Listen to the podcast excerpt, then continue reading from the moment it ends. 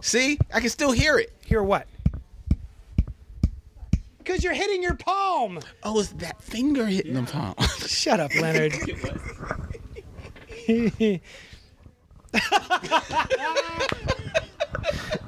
and that sound, ladies and gentlemen, is Len Len figuring out how a snap works. Uh, yeah, the thing that you do with your fingers. Yeah. I never realized that. I I swear to God, I never realized that. I never thought about it. You're adorable. I never thought about it. So, for those listening at home, I was just making fun of the fact that there's a meme saying, How many years old were you when you realized that when you snap, it isn't your fingers making the sound against each other, it's the finger hitting the palm that makes the snap? Uh, and I was like, Who didn't know that? And then Len, Len had an epiphany today. Oh, wait, I don't, I still don't understand it. If anyone is wondering, Len is pretty much doing like the Spider-Man like thwip. He s- keeps Yeah. trying Just, to. he's I'm tapping gently. my. If I tap my finger t- to my. bu- Okay. I don't think that's they not can a hear snap. it. That's you know not why a they snap, can't hear but it when because your that's not fingers- the sound. That's- but when, because that's the sound. It's the, it's the fingers. Yeah. I really think it's the fingers. I really don't think it's the palm. I think it's Oh, the fingers. Leonard. All right. It's because you hear, you feel it. Hey, let me ask you this. Growing up, did anyone ever call you Leonard?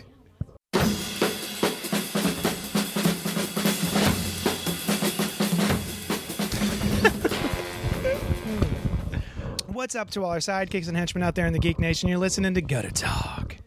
Gutter Talk! I'm Johnny Destructo. With us this week is. Yo, what's up? I'll let you rip, boy. This is Len the Bat Tribble. and yay, it's Brandon. Otherwise, aka Childish Brandino Tribble, I think. That, yeah, wow. Good for, oh, right. And I'm the Thwip Tribble. Yeah. I mean, you don't. Did you say the bad triple? I always do. Oh, did you? Um, it's all just like you know how you, you do the alphabet and then at a certain point you just go LMNP. Yeah. It's all one one Yeah, letter. That's what we are. That's what you are, yeah. Um, all right, thank you so much for joining us. We are here at 4327 Main Street. It's Johnny Destructo's. You're he's still snapping. I'm going to be He's still snapping, snapping. all day. I'm going to Oh. disprove this. Snapper car over here. um, so it's been a minute, Leonard. Yes, it has. It has. Um, and I can't. I got a ticket. It's been me. I've been busy. Huh? Life happens. Yeah, I'm I've glad been- you're still here. Yeah, I'm still here. Just crazy busy. Just running around doing stuff for the um, for for for life. Yeah. I got some emails. Let's get right into our emails. But first, before we get into said emails, the aforementioned emails that I just said, Yes. I want to give a shout out to Mo Poplar, who has been writing into the show for a couple years now, I think, right? Yes, he has. Yes, Is he? has. He's a triple designation. Do you remember it? He is oh boy. Uh, Paul Robeson Triple, I believe. I don't get that reference. What's that? Paul Robeson is a historic black actor from the 30s and 40s. Oh, that's cool. So yeah, Mo came. Um, Mo Poplar came in and uh, hung out with me at the shop. Yep. We chitted, we chatted. It was dope. It was real nice to meet him. Thank you so much for swinging by, man. That was awesome. Uh, I keep wanting to call you Mo Pops. Does anyone call you Mo Pops? Because I like that's a that's a cute name. Anyway, go ahead. I saw that he was hanging out with you guys. Yeah, he came up and hung out with uh, the Tribbles. Um, he went to the Marvel exhibit that Ah. Friday with with Randy. I want to go see that. Yeah, it's pretty dope. It's Yeah, pretty dope down thing. at the At the Franklin Institute. yeah. Uh, then he recorded. Uh, he actually interviewed uh, myself and Vince, uh, the Michelle Mission, for a very top secret documentary that he's working on. So we we had a fun weekend with with Mo Pops. Mm-hmm, Yeah, so th- I'm so glad you got the swing by, man. It was great talking to you. I hope you're doing well. Can't wait to see more about that documentary. Yeah, he's good people. Yeah. So uh, Black Panther keeps winning. Plus, zombies is the name of the email. It's from Ten Thousand Worlds, uh, Rodolfo, uh, Messieurs Len, JD, and company. I hope you're all having a lovely spring. Let me be the 100th nerd to burst into the shop yelling, "Guys, guys, have you seen Black Panther was nominated for a Hugo Award for both the movie and the comic." I've really enjoyed the treatment this character has received in the hands of high caliber creatives, from writer Christopher Priest to costume designer Ruthie Carter, and the accolades his most recent incarnations have received are well deserved. Here's hoping Marvel is smart enough to keep putting Wakanda under the care of artists who love and respect the concept. On a completely unrelated, unrelated note, dot dot dot. Remembering what JD said earlier about the state of contemporary zombie fiction, I wanted to let you know about a show I've just finished enjoying Kingdom. It takes place in feudal era Korea, so you get sword fights, palace intrigue, cool old timey hats, which I could never pull off, plus zombies. Automatic weapons are centuries away, so the mow 'em all down tactic isn't on the table. It's also refreshing to see people with less of an independent survivalist mentality and more of a problem solving mindset. The show has its share of selfish humans, but there are also plenty of people who, from the beginning, try to figure out how zombies work and how to keep the plague from spreading. Oh, and the zombies are creepy. Extra creepy with a side of creepy. All the best, Rodolfo, 10,000words.org. Thank you so much, Rodolfo. Um, I do not know Kingdom. Leonard, do I, you? I think I've heard of it, but I'm not sure where it's available. oh, that's oh, that's a good question. Yeah, he doesn't because he didn't put that in his email. Um, If only there were a site I could go to to Google these things. and we had somebody to go to said site while like- we were talking and it looks like it's entertaining on our Netflix. audience. Oh, Brandon, yay! Yeah, it looks like it's on Netflix. Great. Ooh, interesting people in it. And if this is the right show. Yeah, I mean, on here I searched Kingdom Show and it says available on Netflix and Hulu. Does it Okay, look well, who are the people? does that it you look just- Asian and zombie? That's what Ish. I'm not sure about. Oh yeah, it says it is a Netflix. Kor- It is Netflix's first original Korean series, which Dope. premiered January 25th, 2019. Oh, Nice. so it's brand All right, new. Oh, Cool. cool. So, I never thought I would say this because people have been saying this way before me. They've gone, oh, I'm so tired of the zombie thing, blah, blah, blah. And I go, what are you talking about? It's a subgenre of horror. You can't, you're going to be tired. You're going to be tired of like uh, evil dolls. You're going to be tired of uh, vampires. No, it's a subgenre of horror. It's not a. I'm kind of I'm kind of tired of zombies right now. Um, there's another show, Black Summer, I believe that's what it's called on Netflix, and it's a, I didn't realize when I was watching it a TV show Right. a Netflix serialized drama about zombies. And uh, I, I got about two episodes in, and it's very kinetically paced. It's very interestingly put together, the way they're sort of interweaving these different characters uh, into meeting each other that seem disparate at, at a certain point. They all come to come together. I still don't care. Uh, I'm just kind of tired of zombies right now uh, until I see something. There's one out there that I kind of want to see. It's a British zombie musical comedy. A British musical. Yeah. Uh, I forget what it's called. I'm sure someone's screaming at their iPod right What now. is but this? Shaun of the Dead, the musical? Mm, uh, that'd be awesome. Because I do love Shaun of the Dead. It's mo- probably one of my top three favorite zombie movies of all time. Is it Anna and the Apocalypse? Anna and the Apocalypse. We need him around all the time. This is amazing. So, um, Yay! I got a job. yeah.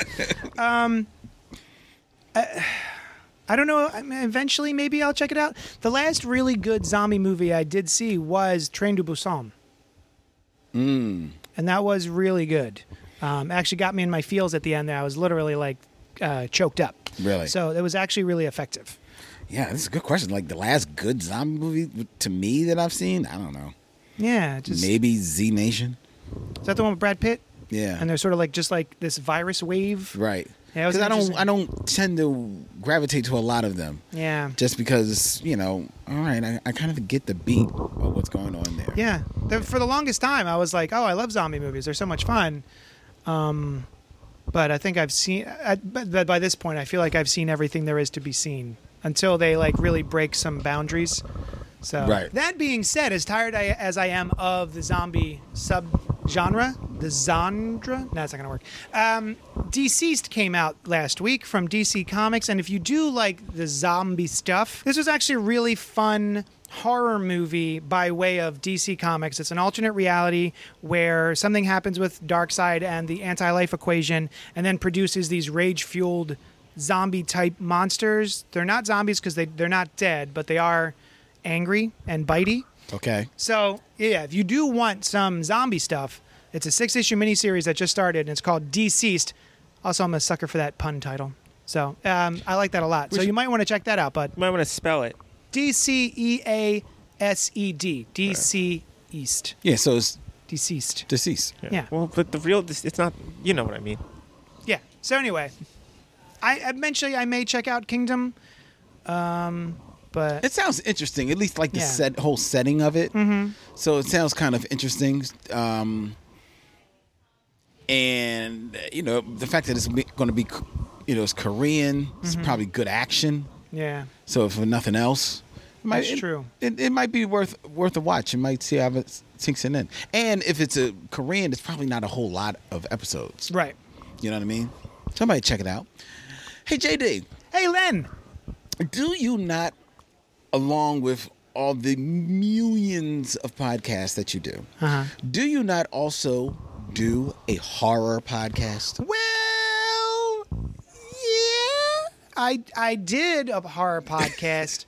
uh, I I would like to say that I do a horror podcast, but in reality, I did a horror podcast. The last episode we did was um, October 2018 when the new Halloween movie came out. We like reconvened to discuss it because I'm a big Halloween fan. Okay. Uh, I want to be doing a horror movie podcast because that's like my favorite subgenre of film. Okay. Uh, besides, I got superheroes now, which is a, an entire genre unto itself. Um, I love horror movies and I love talking about them, so I kind of want to get back into it. It's difficult to get all of the same people back every time to talk about it. Why do you ask me? Go.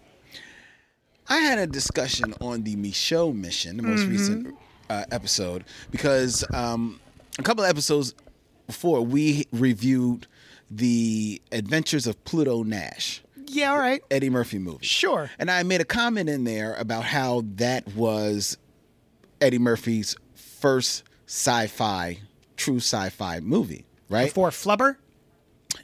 Okay. Um, That was sci fi, wasn't it? I, one, I don't think he's done Flubber. Wait, who was Flubber? It wasn't Eddie Murphy. Oh, shit. Um, Oh, my God. That was Robin Williams, wasn't it? Was it? Was he in the remake of Flubber? Ah, shit. Anyway, again, go I ahead. don't know, but I'm a anyway. dummy. But so so me and Vince on the Michelle Mission, we got into a little bit of a, uh, a thing because because someone wrote us in saying, "Hey, wasn't um, what was it that they said? Wasn't the Golden Child?" Science fiction, and I said, "Well, the Golden Child is maybe more fantasy. That's a fantasy it's movie. more fantasy based. That's not sci-fi. But then somewhere amongst the discussion, as me and Vince started talking talking it out, we got onto the Nutty Professor. That's the one I'm thinking of. And Vince was Not saying Flubber. that he was felt like the Nutty Professor was science fiction because it is about science running amok, right? Yeah. And I said, okay, maybe by the st- strictest sense, Hmm. it's science fiction. However, because as he even pointed out, th- that movie is kind of like a reworking of Jekyll and Hyde. Mm-hmm. I said, if anything, that falls more in line with horror because I see Jekyll and Hyde as horror, Ah. Sure. as opposed to science fiction. And he was like, no, it's science fiction. I was like, okay, a movie can be two genres, but I think it leans more horror than Right. science fiction. I think it's certainly e- 60 40 or 70 30 uh, in favor of horror. I think you could say that Jekyll and Hyde is, you know, 70-30 horror sci-fi, right? Right. Because he's using a scientific method to achieve uh, the transformation that makes it a horror film. So, by that definition, would you not say that the Nutty Professor, Mm-hmm. while yes, technically being science fiction, leans more into the comedy or domestic comedy as far course. as a genre? Of course. So, you wouldn't necessarily say this is a sci fi movie. Yeah, I think if you're going to answer this question, you got to I'm going to place myself within the confines of let's say Blockbuster Video. Kids, ask your grandparents what a Blockbuster Video was. Um, if I'm working at the Blockbuster Video and someone comes into me and they say, "I want a sci-fi movie," I am not going to take them to the Nutty Professor. Right. If people say, "I want a comedy," I'm going to take them to the Nutty. Pro- Well, I wouldn't do it anyway, but you know what I'm saying? Uh, Right. It's definitely a comedy more so than it is a sci-fi movie. I'd say 80-20 comedy. Right. And it- now, conversely, Adventures of Pluto Nash, not that you would ever recommend this to anyone, Nope. But if you were to, if someone came in looking for a sci-fi comedy, That yes. Pluto Nash fits in because it's probably more 50-50 both ways. Yeah. Yeah. That was my point. No, I agree. Did, Vince did not agree. Oh, damn it, Vince. He also thought that Frankenstein is more sci-fi than horror. I could see that. I haven't seen the, The- the first, but I get The ratio Frankenstein. is closer than Jekyll and Hyde, I would say. I I guess I don't. uh, Maybe because hor- Frankenstein is considered one of the classic horror movies. Mm-hmm. It, to me, it just rings horror before I think of sci-fi. Yeah. Oh, it's definitely horror before sci-fi, but I would say the ratio is closer. Closer, percentages, but yeah. still leans towards horror. Oh, for sure. okay. Oh, for sure. So, So, yeah. JD, Hey, yes, maybe you could bring the horror. What was it called again? it's the Cannibal Horror Cast. The Cannibal Horror Cast. Maybe you could bring it back to talk about the It tr- movie now that it's coming out. Woo! Yeah, I could. Uh, thank you for that. Uh, the It trailer dropped today. In lieu of not having a Cannibal Horror Cast episode to talk about this on, I'm going to make you guys talk about it with me. Full title. Full title: It Chapter Two. That's right. um, which I like. I like. Now, did you two see it chapter one? No. All right, you're out. Len, No, why did you think about it so long? because I had to remember whether or not I saw. I didn't. I I saw like I was in a room while it was playing. Okay. Oh, I see. I see. Were you making out?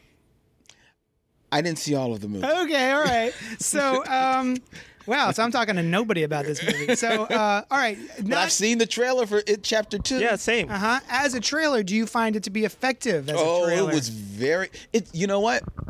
It's very, very effective. Mm-hmm.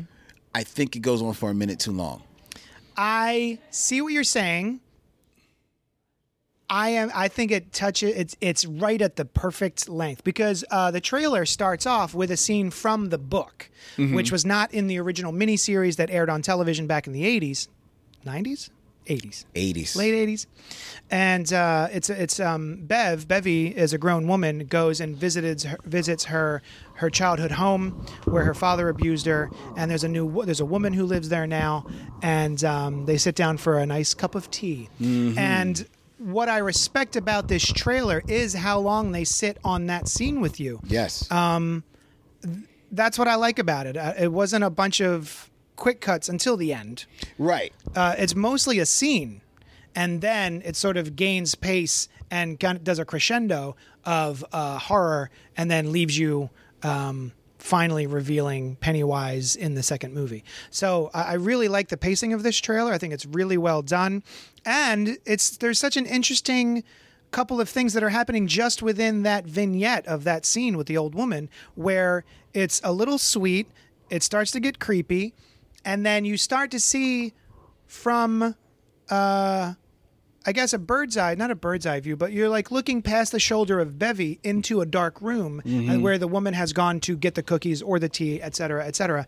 And you're seeing just tiny glimpses of what the woman's doing back there. Yeah. Which is so off kilter, it's funny Yes. the stuff she's doing back there is very playful and is just there for the effect of the audience, not for the character Bevy.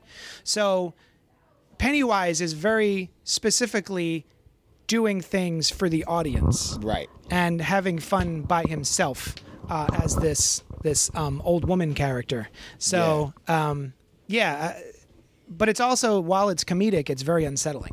Yeah. th- And I was going to say that you put it right there. Unsettling. I was going to say uncomfortable. It is. Um, and the fact that they do take that time with their scene, like for me as someone who hasn't sworn off but tries to be very diligent about how much or uh, or how many trailers for a thing I see, like seeing that one scene, that was enough for me. Like watching that, and I was like, you know what, I'm good, I'm good. Rick. All right. Well, before we move on, Brandon, how did you receive the trailer? I liked it. I didn't really care that much about the opening scene. Uh-huh. To me, it was it that felt like slow, honestly. Yeah. Mm-hmm. But once it started cutting to like the different scenes, like the more like a normal trailer. Yeah. That's the stuff that I, I felt I was into. Okay, cool. Are, are you going? Are either of you planning on seeing either of these movies in the future? Has it piqued your interest? It piqued my interest, Okay, so I might go see it. because I, love the original It. Well, the new Chapter One It. Chapter one, yeah. Yeah, I might read the book because I really like the Dark the Tower book is series. so so so good. Yeah. So so so good. it's one of my two favorite Stephen King novels of all time. That and eleven twenty two sixty three. which is a time travel story about uh, trying to save JFK. Did you ever watch the series? I did. It was cute. It tried. Did not succeed. It was Did fine. not stick the landing. What is what's his name? Harry Osborne. James Franco? James Yeah. Franco uh, is more of a comedic actor for me than he is a dramatic actor. I've liked him in some dramatic stuff, but I feel I feel you. The tone of that show kind of like I knew- wasn't feeling it. It was trying, but it never quite got there. Yeah, It always felt like people acting like they were in the fif- 60s than being in the 60s. like like real. You didn't really feel felt like cosplay. yeah. Hey, Grace, since you're just hovering around, do you want to come talk about uh, it, trailer two, chapter two trailer?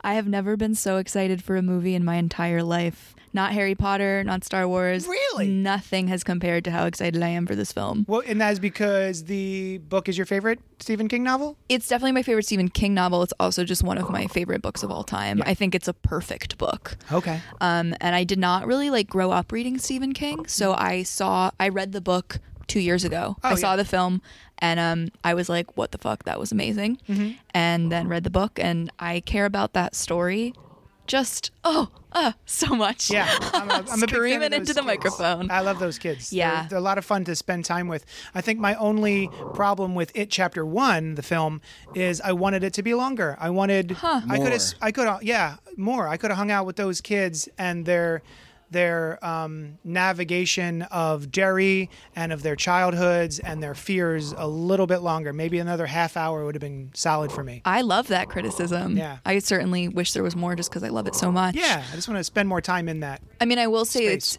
it's definite that they're doing flashbacks. Yeah, well, from the trailer, it looks like definitely. Yeah. So all of those kids went back to film. Good. Um, Yeah. So 'Cause that's they're super all exciting. So good. Including Those actors are great. some. I don't know. I'll say no. No more. Okay. No more. Okay. I don't want to say any more. Okay. um, but I'm I'm I'm really glad they're revisiting with Uh-huh. the kids because yeah, they're fantastic. The kid who was also in Shazam, Jack Dylan Mm-hmm. Grazer, like.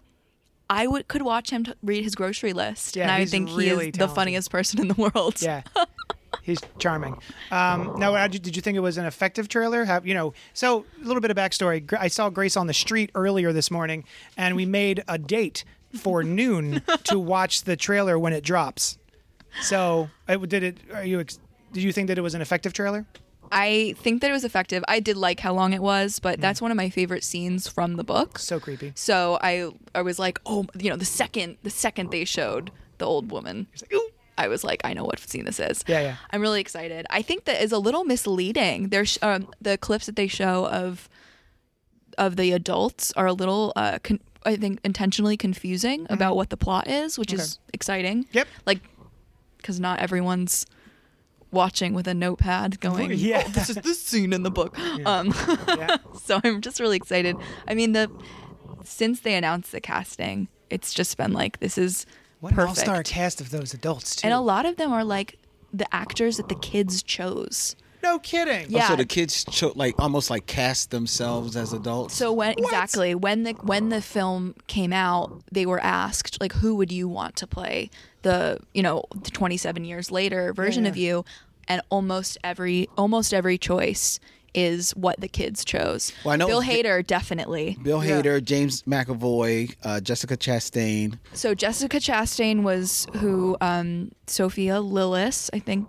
That's who she chose, and J- and James McAvoy was not the choice. I actually would have to look it up, but he's like one of my favorite actors, so I'm obviously thrilled. Yeah, I'm, I'm stoked. that he's also lives in involved. Philly, so I like love seeing him in anything. Bill Um, Skarsgård, James. Well, of course he's he's Pennywise. James Ransone. So Eddie he Casper. looks exactly like the kid he plays. Huh. And he was in gosh, he was in, in some horror film. James Ransone. Uh, he was in the mm, he was in The Wire. Oh, he plays Ziggy in The Wire. Oh my god! In the second season, The only person Oh, is that the guy who dies? The junkie? and he was in Sinister and Sinister, Sinister. too. I'm thinking of Ah, okay. Sinister. Yeah, Yeah. that film freaks me out so much.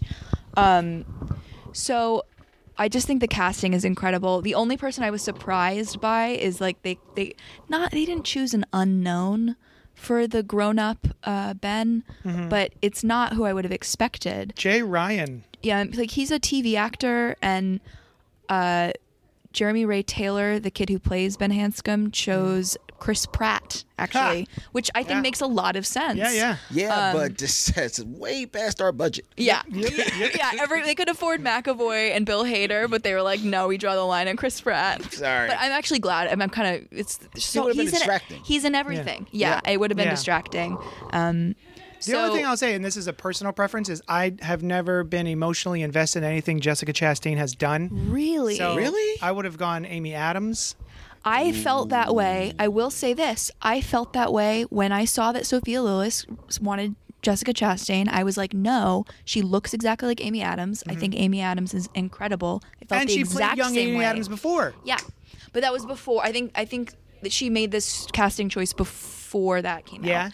So I felt the same way, and then I started watching more of Jessica Chastain's work Yeah. intentionally, and was like, okay, she's incredible. Okay, I've always found Um, her a little dry, but maybe that's because I've only seen her in roles where she's like some sort of military person. Right, Oh, right. So she's Government yeah. control. You need to see some more of her work. I think. Um, Yeah, to I see like some You should more. Molly's, see Molly's. Did you see Molly's, game. Molly's, oh, that's just what I was about to say. You need to see Molly's. there are Game. so many reasons to see that film, including the fact that her wardrobe is amazing. Oh yeah, they really. Uh, What am I know what confusing they're that doing. with? There's I- a Gerald's game. Yeah, Gerald's you're game. thinking yeah, of Gerald's no, game. Yeah, yeah, you're greatly confusing it. Okay, no, okay. No, which um, Molly's game is Aaron Sorkin's Aaron first. Sorkin. It's his directorial Based on a debut. true I love Aaron story. Sorkin. Yeah. Oh, that's right. Based on a true story. That's a great film. I think it's on Netflix. I will Is watch it? that. Oh my I think gosh. it's on Netflix. You've convinced me. So yeah, let us know what you think after you see that. okay, thank you. Um, I have to go hop in an Uber. All right. Cannot wait for this film. Glad that I got to just jump in and, Okay. and nerd out about this. well, we'll talk to you soon. Yeah, I'll come back when the movie comes out and, and give Jump all in my again? cry cry on podcast. Yes. Doodles. Bye. Um, so, Brandon, you had something to say. Uh, Bye. I wanted to know Len's thoughts on Heroes in Crisis. Oh, But before we go there, Sunday, ladies and gentlemen, is Mother's Day. yes. So we want to wish a very happy Mother's Day to all of those mothers out there. I don't want to wait. Till I've the got end two of them.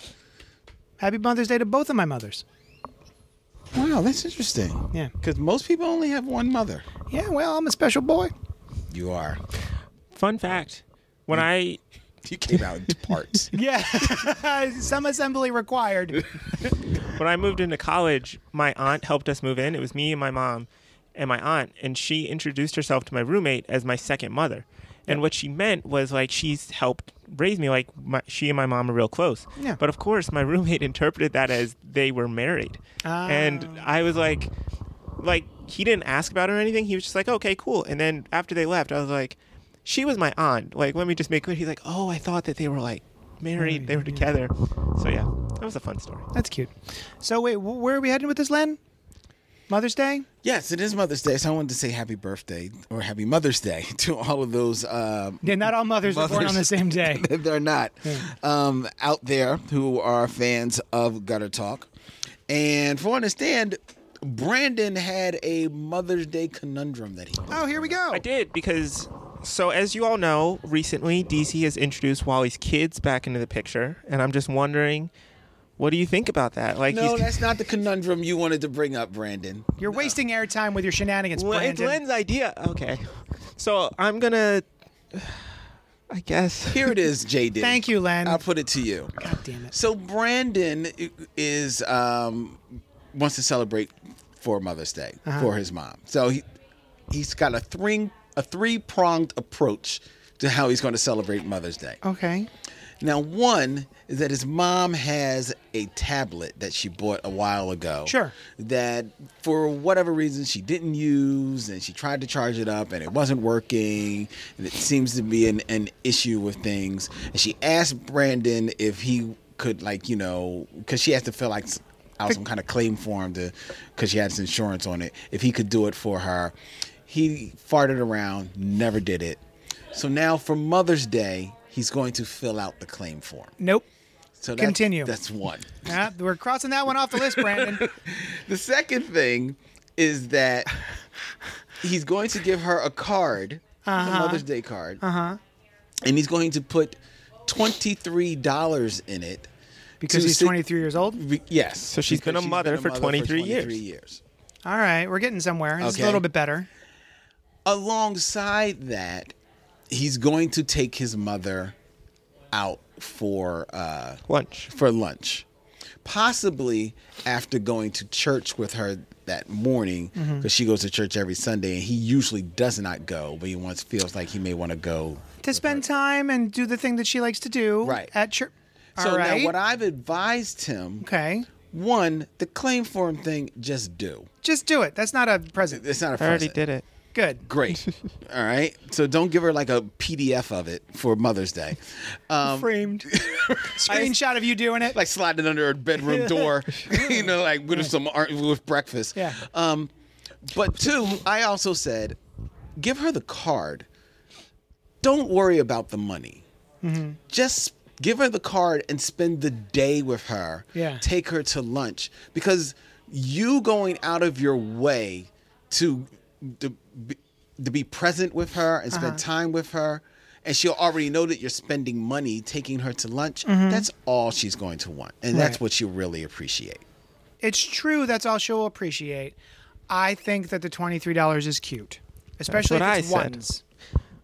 Also, I should point out as far as the um claim form thing, like she's done something like that before. Like she's given me like a receipt and been like, "Hey, I ordered this thing for you. It's not here yet, but it's coming." No, that's different ordering a thing. That's not a claim form. It's totally different, Brandon. Yeah. How long ago was this supposed to happen? Yeah, and when It did didn't she really first matter. ask you to do it? Uh, well, she sent me the email with the receipt for me to do it like January, Nah. Uh, yeah. That's not a Mother's Day present. Yeah. That is not a Mother's but I'm Day doing present. it now. Just do it be- because you're a good son. okay. Yeah. Um, I think the twenty-three dollars is cute because it's a cute little. I think it's thing. cute. Yeah. I just don't think that it's, It's not necessary. It's not necessary. Mm. But it's a cute little add-on. It's a cute little thing. It's a cute little story for her for her to tell her friends. Oh, look what my son did. It's cute. Isn't this cute? My my son did this. She's not going to, but she's not going to mention the twenty three dollars. She's going Oh, My to mom mention wouldn't. going. She's going to. Well, we know your mom, but she. She's wonderful. I know. Her mother's a goddamn saint. Her and Dorothy Mantooth, both saints. I don't know who that is. That's a reference. that's his other mother. it's you. this is my third mother, Dorothy Mantooth. She. e, She's going to mention to her girlfriends about I spent the day day. with Brandon. There's so many things that are tying in right now. So we were talking about zombie books, zombie movies, which then got us into Deceased, which is a book that's based on zombies in the DC universe. The alternate cover for that book um, has a It poster, right? does. So, uh, which we were talking about the It trailer. Yes. And then Grace and I, uh, who you just heard on the show, when she comes back, she lives in LA. When she comes back in July, I think, we're going to get matching It tattoos from the movie.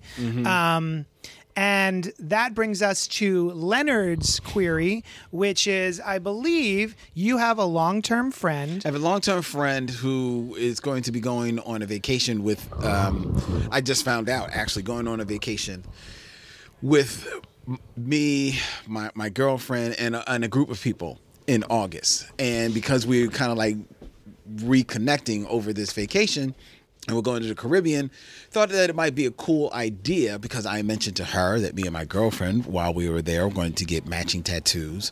We thought that we might, me and my friend, might get matching tattoos as well, is in you know a commemoration of our friendship.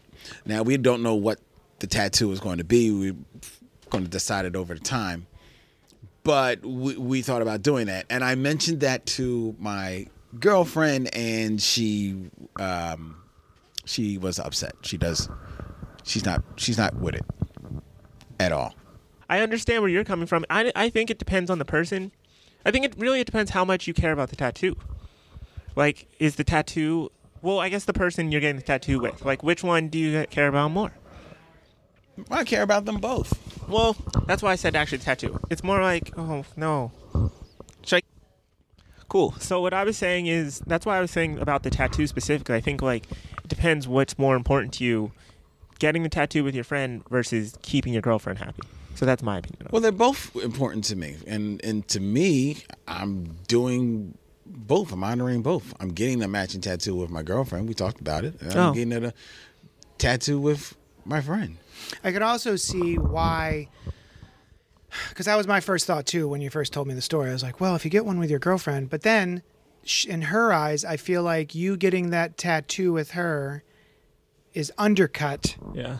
The specialness of that is undercut by you doing it with some quote unquote other woman. Mm-hmm. So um, I don't think it should be an issue, but I can kind of see how it might be. Um, I would. It's one of those things where I get it, but I would hope it wouldn't be a problem. Do you see what I mean? I see what you mean. Like it shouldn't be a problem, but I can get how it could be a problem. Um, also, there's that thing of like, you're your own person, and you've got your relationships with people that you have a relationship with, like if- who are important to you uh, as as an individual. Right. And the fact that I have a friendship, quote unquote, I have a friendship with this person does not undercut the fact that uh, I'm with you and I love you and blah blah blah. So there's a lot of lot of things here. How how do you feel about it? You feel like it's just a friend thing and it shouldn't be an issue, but here we are. Yeah. Um like I'm very I- I think back there was a time years ago when I was dating someone who moved in with me at the time, right? And at that time I had kept a lot of pictures that I had of like old girlfriends that I had and stuff like that. Right? Yep. And I and, and I didn't have them like on display. No, I had just them in kept a, 'em. ha- had them in a drawer. Same, whatever Same. Out of box.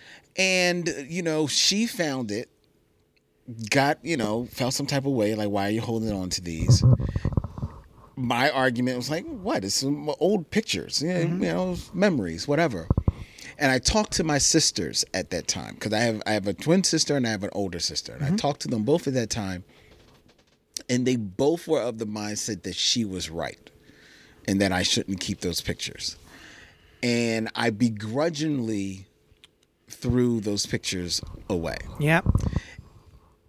And I quickly realized that that was the wrong move. Yep. And it was at that moment where I determined that I'm going to live my life like how I feel I want to live it.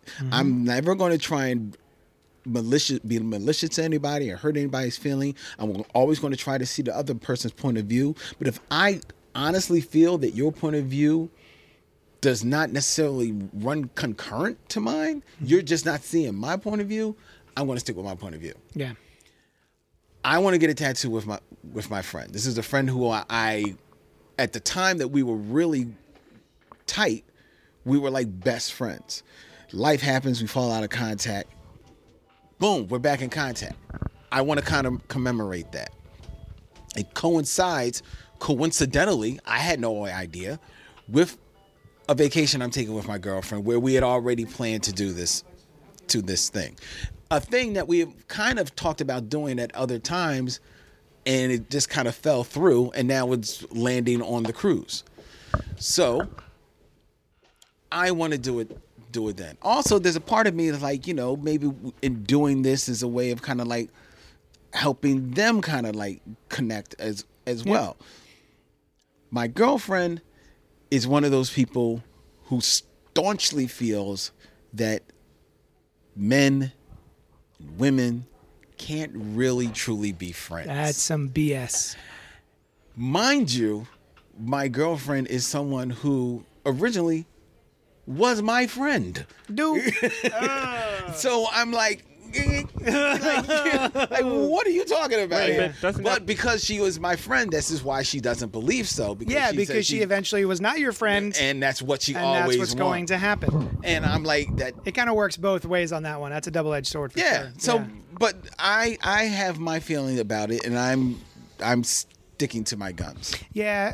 Had you said, "Hey, hun, when we're on cruise, me and JD are going to get matching tattoos," she probably would have nothing to say about it, right?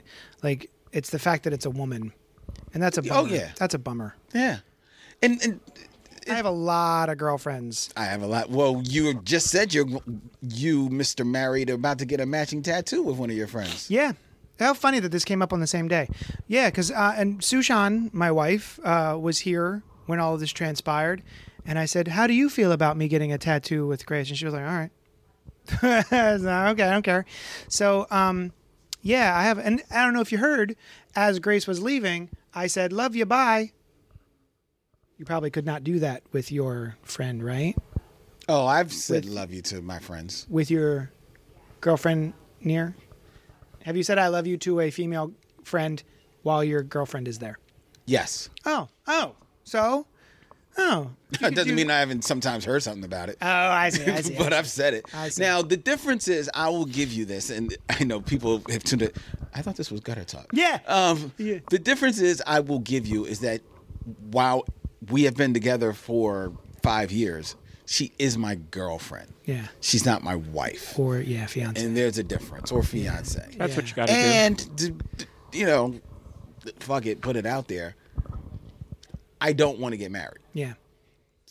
So there is a difference there. I see. I see. You that's know? true. Man, that's a that's a tough spot No, it's not. for her. yes. Ooh, we gotta we gotta we gotta touch back on this when you come back from your cruise. I want to hear how everything goes. um, but yeah, uh, I'm gonna go get a matching tattoo with um with uh, my friend Grace. Uh, I'm excited about it. I, I hope yours do- goes well. I hope so too. Yeah, it's a bummer. Um, but yeah, because this is gutter talk, we should probably talk about some. We probably should get into the comics. Yeah. Um, so we talked about the it trailer. Heroes in crisis. Heroes in Crisis. Heroes in Crisis, Thank you. another DC Event. mini, uh, miniseries. Yeah. So we have talked ad nauseum, Len and I, I believe, on this show about our favorite Flash is Wally West Yes. and how Barry Allen is just a bucket of who gives a crap. do do we need to point out, and I j- j- only because if you're a reader of comics or have watched television, that the Wally West that we're talking about is the original Wally West that was created back in the Not- 60s. Yes, and not is actually- Wallace West Not Wallace West, but Wally West, a white guy. with the red hair. Right. Yeah. So also spoiler alert for Heroes in Crisis number eight. Yeah. Yes. Big re- big revelation. Not a big surprise. Well, first, Heroes in Crisis, the miniseries, is about uh, a place where superheroes go in order to receive treatment for PTSD and all the other emotional stuff that may accrue while you're fighting crime and jumping realities and having crises and all that sort of stuff. All of the fallout from that mentally. Um, Tom King, the writer, said, you know what? this would be a good idea. We should probably have a place for these characters to go when their entire family gets sucked out of existence. Maybe they want to talk to somebody. Maybe they want to deal with some therapy. And so they created this place called the sanctuary. Sanctuary. And it is a place, I'm, it seems out in the Middle West somewhere. Yeah, it's in Middle West or like like I guess Midwest. Like it seems like it's like in Kansas. or Yeah, it's something probably like, near Ma and Ken, Ma and Pa Ken. that. like small, farm. Yeah. near, near Smallville. Which is another weird choice. You'd think they would put it like somewhere safer, like the Fortress of Solitude.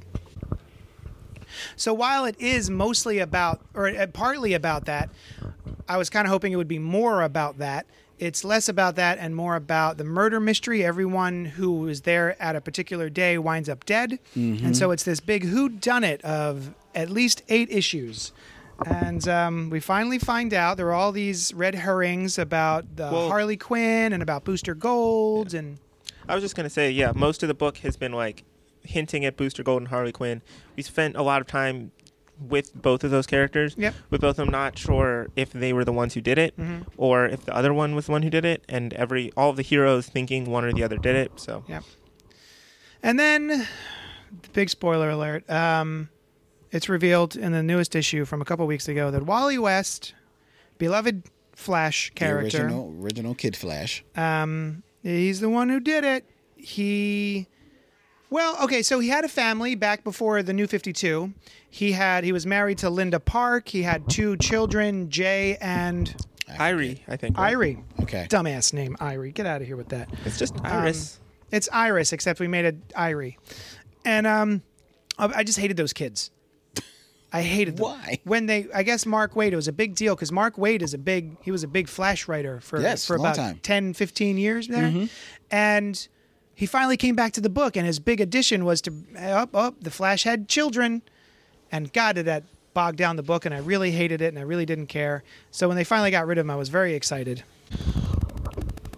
And then the rebirth happened. Right. New Fifty Two happened. He was just he was gone, right? They- and then they and E. got then rid of him. The rebirth happened. five, six years later, and then they brought him back, and I was so excited. Yay, he's back! But mind you, they brought him back after they created A new Wallace West. right Yeah. to match the television show. No, no. Uh-huh. Oh, actually, the television show happened afterwards. Did it? yeah, he was introduced like a, at least a year or two before the Yeah. show. Yeah. I guarantee it was because they knew it was coming. And uh, and then our, my Wally came back. And our Wally. Yeah, our Wally.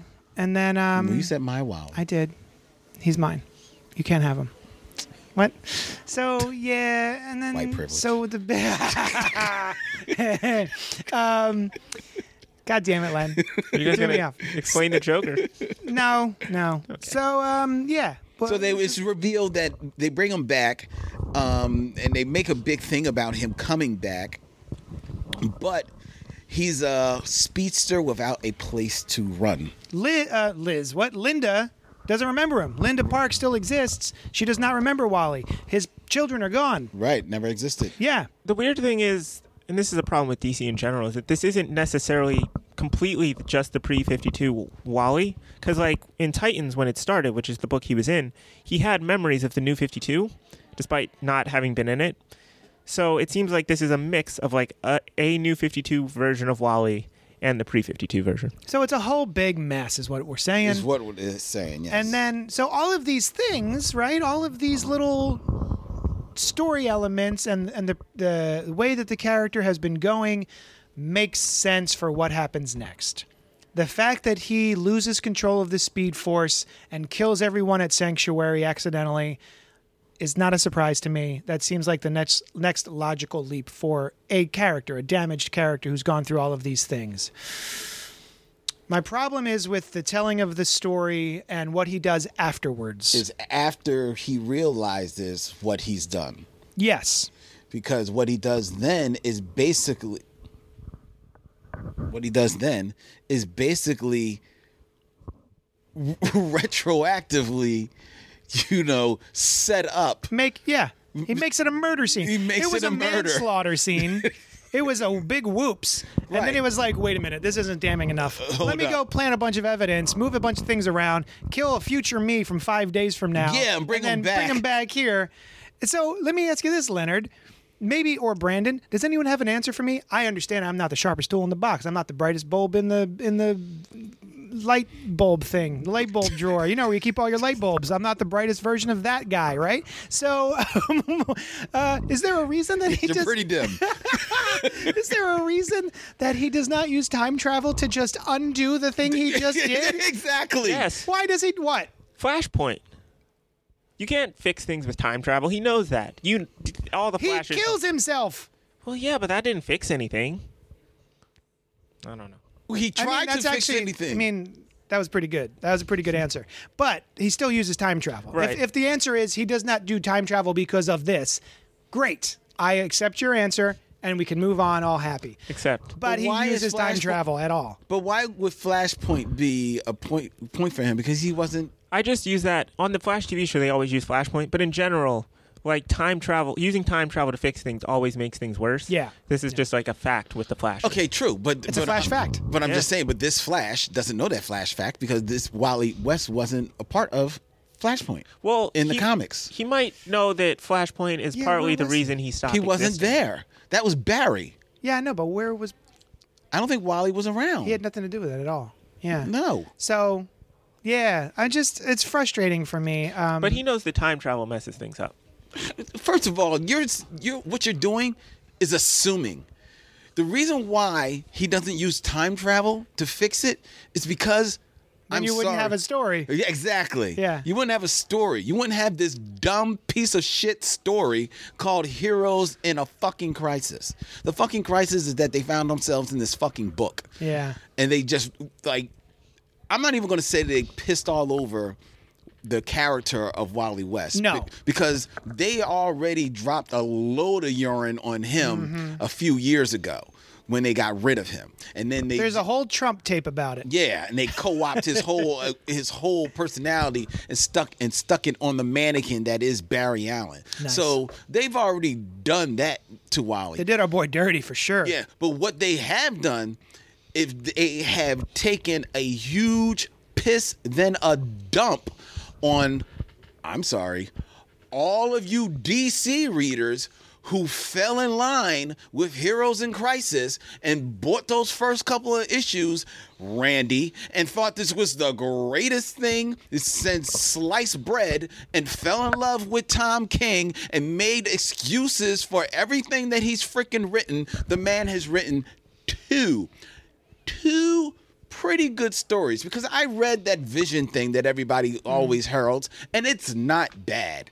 And his Mr. Miracle, while it was a bit of a mind fuck, I dug where it was going. Yeah, I like both. But of those his books. Batman stuff is is not the the the uh, it's peaks and valleys, mostly valleys. it's a whole lot of deep deep meandering valleys Yeah. in his batman stuff the same in his because what didn't he write nightwing for a little bit too Oh, did he? i I think don't he know. wrote grayson He did write Grayson. he wrote, Oh, is that wrote what- grayson and that meandered around i hated that book. i know and now they've got like this big bible-sized version of it like people want to buy that thing are you Yeah. out of your freaking mind and now he's on heroes and crisis and all he's doing is stealing your dough I was one of those people who was enjoying because we reviewed it e- every time it came out on on Spoiler Alert podcast, and every time the guys were like, "Well, this is pretty good, but this isn't great," and I was like, "No, no, just wait. I, I think it's I think it's building towards a thing. I think it's all going to work out in the end." And there is still a two percent milk version of me um, that goes. Maybe this last issue because oh, you know what? Let me read you something if I can find it quickly enough. I saw that there was a release today saying that Heroes in Crisis number 9, the final issue of the Series. series is being put pushed back 1 week to coincide with something very big that happens in Doomsday Clock. Hmm. So I'm wondering if they're getting a lot of backlash about this particular issue and are saying that there's going to be something in Doomsday Clock that's so revelatory that it's going to retroactively sort of explain what's happening in Heroes in Crisis. Mm-hmm. I am waiting for that before making my final judgment. However, as we sit right now, I am severely disappointed in this issue. I think that um, there's a whole bunch of stuff that does doesn't make make sense No, it doesn't. storytelling wise, and um, because I'm not one of those guys who holds a character so precious, right? I'm not sitting Right. here going, "How dare you, how dare you do that to my Wally?" Right. If it's done well and it follows an arc, then I go, "Well, that was pretty rad." You know, I, I poo-pooed Superior Spider-Man, like, "Oh, they're gonna swap brains with Doc Ock and Peter." That's the dumbest crap I ever heard. One of my all-time favorite Spider-Man stories at this point. Right. So it has nothing to do with a beloved character. It all all to do with the um, way it Execution. was execution. Yeah. Yeah, it, it, it I I read that issue, and I was like, "Are you serious?" Yeah, it was a bummer. The second he t- like you said, the second he says, you know, it's an accident, and it's because he's he's damaged. And I hear you, you're damaged, you're going through stuff, you know, all right. But then he tries to cover it up. And part of the cover up is to kill himself from the future and bring it back to the past. I'm like, yo, are you serious? Are we really serious? He so also bad. like mutilates bodies because Oh, that's right. Go ahead. it's not said in this issue, but in the previous issues, like among other things, they find chattering teeth in one of the heroes like down his throat, which was to make it seem like Harley had stuffed it down his throat. But now we find out that that means Wally took like a toy and stuffed it down a hero's down throat a at corpse's some point. throat Yeah. in order to frame Harley Quinn and Booster Gold. Yes. He's like framing people. Which is funny because I just saw something yesterday. Um, it was like an a article about how Tom King loves Booster Gold and how he just Mm. loves the character. I mean, he, the Booster Gold character has been fun to read in this story. Hmm. Um, he's definitely zany. He's a little off his rocker. He's not well. Um, so that's been fun to read. But, oh, man, what a bummer this issue is, this whole thing. Uh, I'm, I like the art. yeah, Clay Mann did a really nice job. And Mitch Uh, Gerards did this one, I think. Mitch Gerards, yeah. I'm not a. I prefer the Clayman stuff Hmm. because apparently I think a couple of these issues were supposed to be one shots that go along with the series, Right, And, and they- instead they just extended the series and put those as regular issues in the miniseries. Yeah. So yeah, what a bummer. yeah, big time, big Yeah. time. So And, and the thing is, is that hearing everybody celebrate this book, I was looking forward to like because you know I'm about to trade. Yeah. I when it comes out on trade, I'll pick it Yep, up. you've been saying that since for a couple months now. Like uh, Yeah. I'll pick it up when it comes out. and not no more. Yep. Save I'm- my money. I'm still curious if it's going to redeem itself. I mean, in the we- one issue. we might not. We'll never get it. If it's coming with Doomsday Clock, then we're never gonna get it. Nah, never going to get it. Never Well, going how to get about it. that? Right. Now, I will say though, on your recommendation, and not so much you telling me to do this, but just hearing you, you know, go off so effusively about this. I recently bought volumes one and volumes 2 of Superior Spider Man. Mm-hmm. Oh. Hey. So I'm I'm actually taking Like that on the cruise. books? with- yeah, the books. The yeah, big- they're they're publishing these nice bigger books right now. yeah. So Yeah, I'm taking oh, it's that, fun. Uh, that is my because I I made a deal with my my girlfriend um, that on the cruise there were going to be days when you just you just sitting on the on Oh, the yeah. on the boat, and I said Hanging you know I, out. I bought a whole bunch of comics that I haven't read, so I s- uh, I made a deal with her. I said I'm not going to bring like all these comics, but I'm just going to bring these two books. Okay. And she was like, well, "That's all right. Okay. What are you shaking your What head are you for?" shaking your head for, Brandon? You know, it would be a perfect series to take with you on a cruise. What? Hickman's new Avengers Avengers run. It's so great and it's long, so like it's the perfect thing to just sit out and just read in like Mm-hmm. It's not fun. I found it not super fun. Do you don't have to worry about it? I'm not buying it. Everyone else should read it. If you liked Endgame, you should read Hickman's Avengers I mean, read Hick- Avengers run. Hickman's Hick- Hickman's run is good. It's not fun. Yeah, I I've found read it super fun, fun. Hickman. I've read his uh, his Fantastic Four f- run was fun. I thought. Um, What would you say about that, his- JD? What was that book? Manhattan Project is kind of zany. I find no matter what Jonathan Hickman writes, I find it a little dry. See, that's what I'm saying. So if It's JD, it's Grant Morrison without the fun. I find it fun. If you found, Smarter, if you it's found, smarter than Grant Morrison, Mm-hmm. but less hallucinatory. If you found Hallucinatory? Fantastic Four Yeah. fun, I think you would find Ave- New Avengers Avengers fun. You didn't th- you didn't like his Fantastic Four run? I didn't get through it. Oh, I loved it. I loved it. Yeah. Actually, I just recently reread John Burns' Fantastic Four run Oh, so you know that I would from like to beginning read. to end. Doesn't read that strong. It- oh no. Well, I mean, it's definitely of its time because it's like the 80s, Yeah. late 80s, early 90s. I Uh, bet it still looked good though, right? it looks well. The art uh, um, goes up and down because of the inkers. Uh, You know what it was I mean? not always Austin, Terry Austin. No, uh, Terry Austin doesn't ink any of it. Oh. maybe one issue because That's the Austin, guy I just Austin- always equate with Byrne. because because of Austin was his inker on X Men, Yes. um, but on Fantastic Four he either inked himself a lot Hmm. or he had Al Workman, uh, Bob Widacek. He had a, he had different Milgram? ink. I don't think Milgram ever inked him. Ordway inked him a couple of times. Um, so it goes up and down. Hmm. Okay. It doesn't read as strong, and I didn't realize he used Doctor Doom as much as he does. Yeah, He it's a lot of uses Doom. It's a lot of Doom. It's good. It's good Doom. All There's you need lot is a of- dollop of doom. You don't want to over dollop your doom. well, he he the way he peppers him in, it kind of works, but it it doesn't read as strong as That's I a really shame. remember. I remember having a very strong reaction like that towards Avengers Forever, Oh wow! and that was Uh, Kurt Busick and Carlos Pacheco. yeah, the Pacheco art was nice, Yeah, man. and the story was a bunch of butts. Yeah, well, Dialogue that's like was rough. yeah, well, but that's like Avengers the yearbook. Like, yeah. Oh yeah. Yeah. yeah, yeah. you know what I mean? Like Cliff Notes Avengers. But uh, all right. So what else we got? We could talk Endgame. We could talk Endgame. we We, have could not talk talked about, Endgame. Has it been Spideyman. that long? Wait, before we do, because I'm thinking like everyone's heard like the basic like the thoughts about Endgame. Yeah. So I don't know if we need to like go through like plot detail like bit by No, bit. no, no. I think everyone knows. Brandon Ju- producing the show now.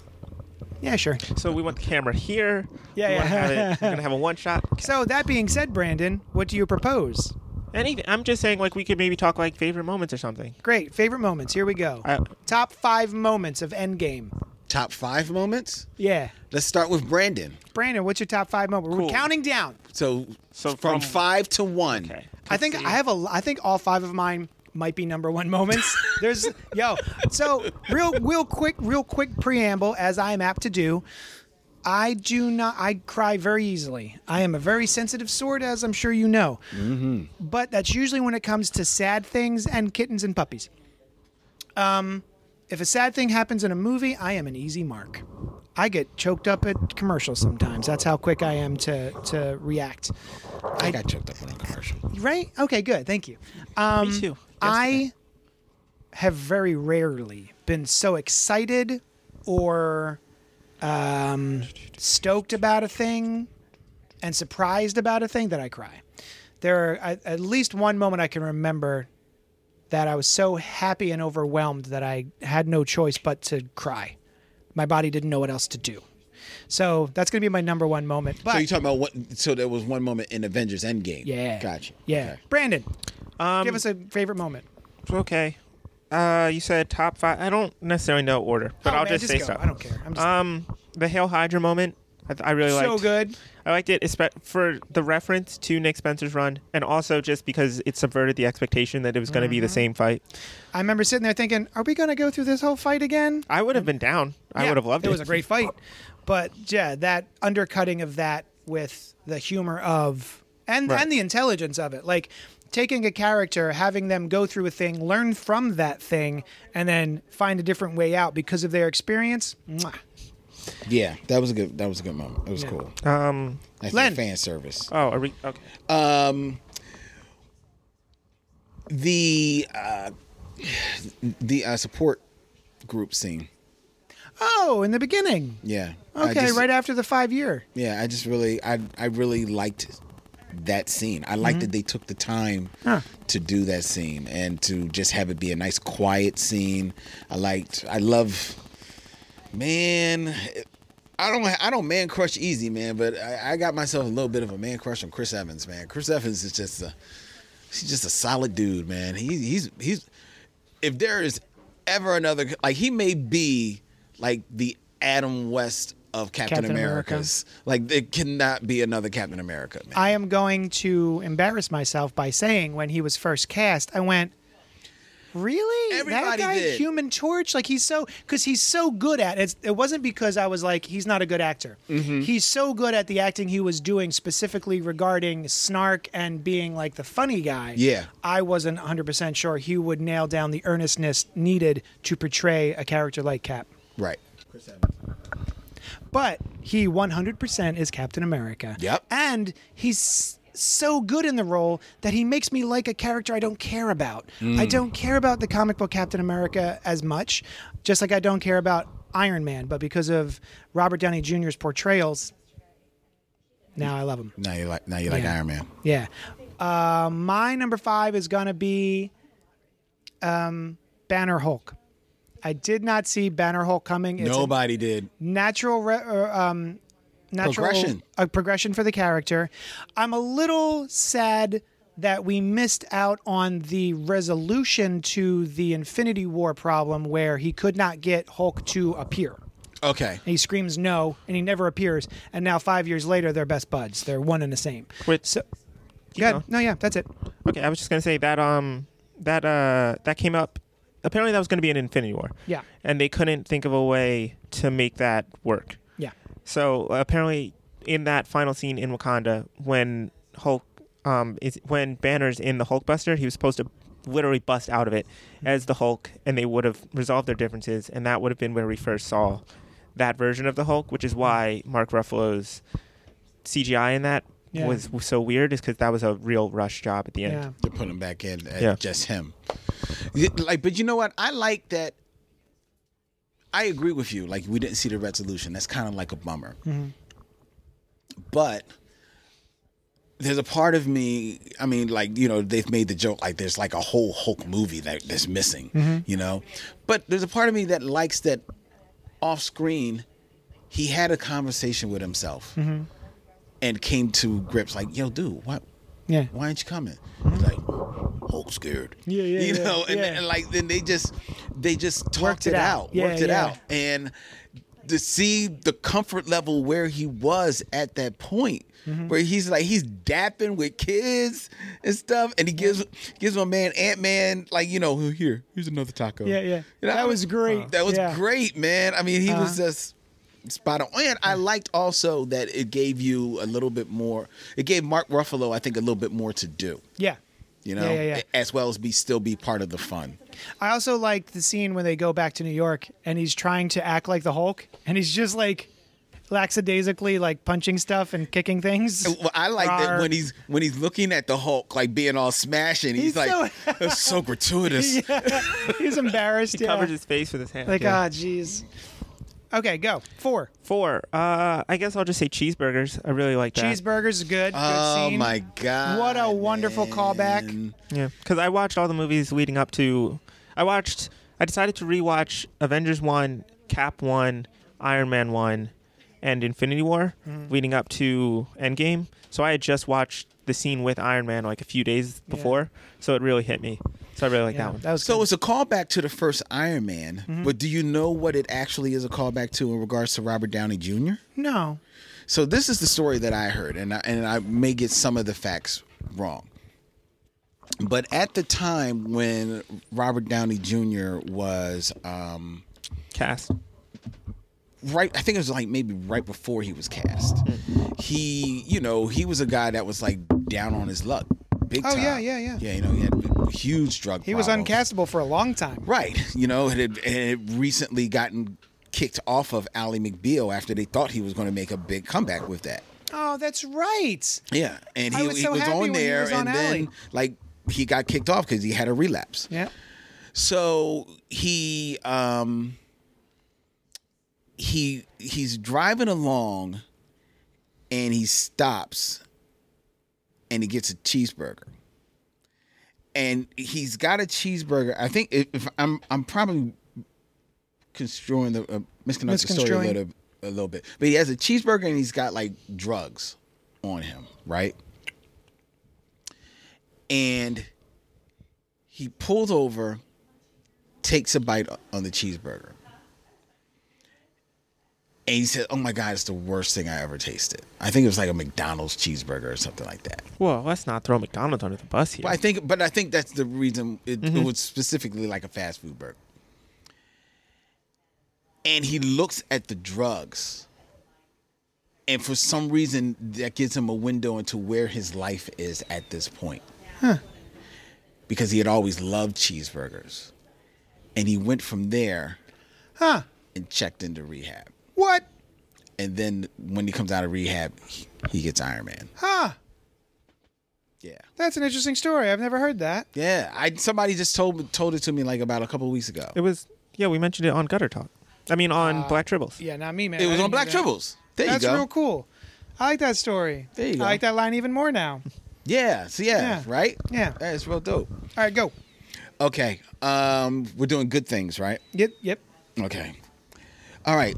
This is a heartache. But Hawkeye's scene in the beginning Oh my god. when he loses when he like as you're watching that scene him playing with his family and you see his his daughter shoot the arrow and then you see her run off camera To get the arrow. you know you know what's going to happen he doesn't Yep. and by the time he realizes it you you see like just the the dust like he doesn't even notice that and because it's an open field he doesn't even see the dust of his his wife and his son they're just gone man look I, I i shed i shed a couple Yeah. That, wa- that was kind of one of my interior thoughts uh, when we first started the movie. I was like, really already? But I like that because I was already because in crying. one moment they brought us right back into the superhero world of it and the real world of Mm-hmm. Yep. it. You know what Yep. I mean? Like t- talking about the real world consequences Mm-hmm. of this. Because did you hear on on um, Slash, Slash film, Film. where they're talking Peter? uh, I forget his Soretti name. or whatever? Yeah, the, whoever the leader of Flash. EIC. E Yeah. He's talking about his theories about the snap and things Uh-huh. that happen at the snap. Oh, yeah. because he's talking about. I don't know if you heard this, Brandon. He posits like, so what if at the time of the snap, you're piloting an airplane, and the snap happens, you go, and then everybody in the airplane just dies. Yeah. However, when you're snapped back, are you now just in the middle of the sky? Yeah, there's a lot of there's a lot of questions with the snapback. Like, what if someone was standing somewhere and they've like built a building since then? Would they snap inside a wall? Yeah. There's a lot of questions with that. Or suppose you wouldn't snap, you were having sex with your wife. Yeah, And now it's five years later, if she's moved on, and now all of a sudden you snap back in the bed. there's a hilarious comic there where it's a mother and she's pregnant and the snap happens, and then and it's like a four panel comic and you see the mother and then there's this you see the snap, and then the mother like disappears and then there's just a baby sitting there. Yeah, I like And he that. just goes, "What?" The baby says what? Yeah. Oh, I like that a lot. Yeah, that was pretty cool. Yeah. Um, and uh, what a master class on um, tension, right? Mm-hmm. Um, for that first scene, because we know what's happening. And my favorite bit is you never see any of them Disappear. disappear. All you see is the fluttering of, of her ashes. Yeah. And it's that's even more heartbreaking because he didn't even watch her go. She's just and he doesn't get it, doesn't know. So uh, what a what a masterfully crafted beginning scene. yeah, love and, it. And then it's even paid back a little bit when he, when Hawkeye tests their whole quantum theory thing ah. and goes back to the And he runs. runs Yep. to his to his uh, daughter Yep. and and then he snapped back and she's Ah. like dad Yep. i'm like oh my god Damn it. My only thing about that is that it feels a little weird that like four out of five people were snapped in like one family. Like I don't know, it just feels like I mean, that's not really how halves work. It's Yeah. not like the snap looked at groups of people Right. and went half of this group, half of that group. I get it, but it just it felt yeah. convenient that uh, that the whole field of people would be snapped except the one we needed to stay alive. Yeah. And also I feel like if we wanted to talk about Black Widow at any point, I feel like if at least one of them had stayed around, that could have led to a different outcome later Yeah.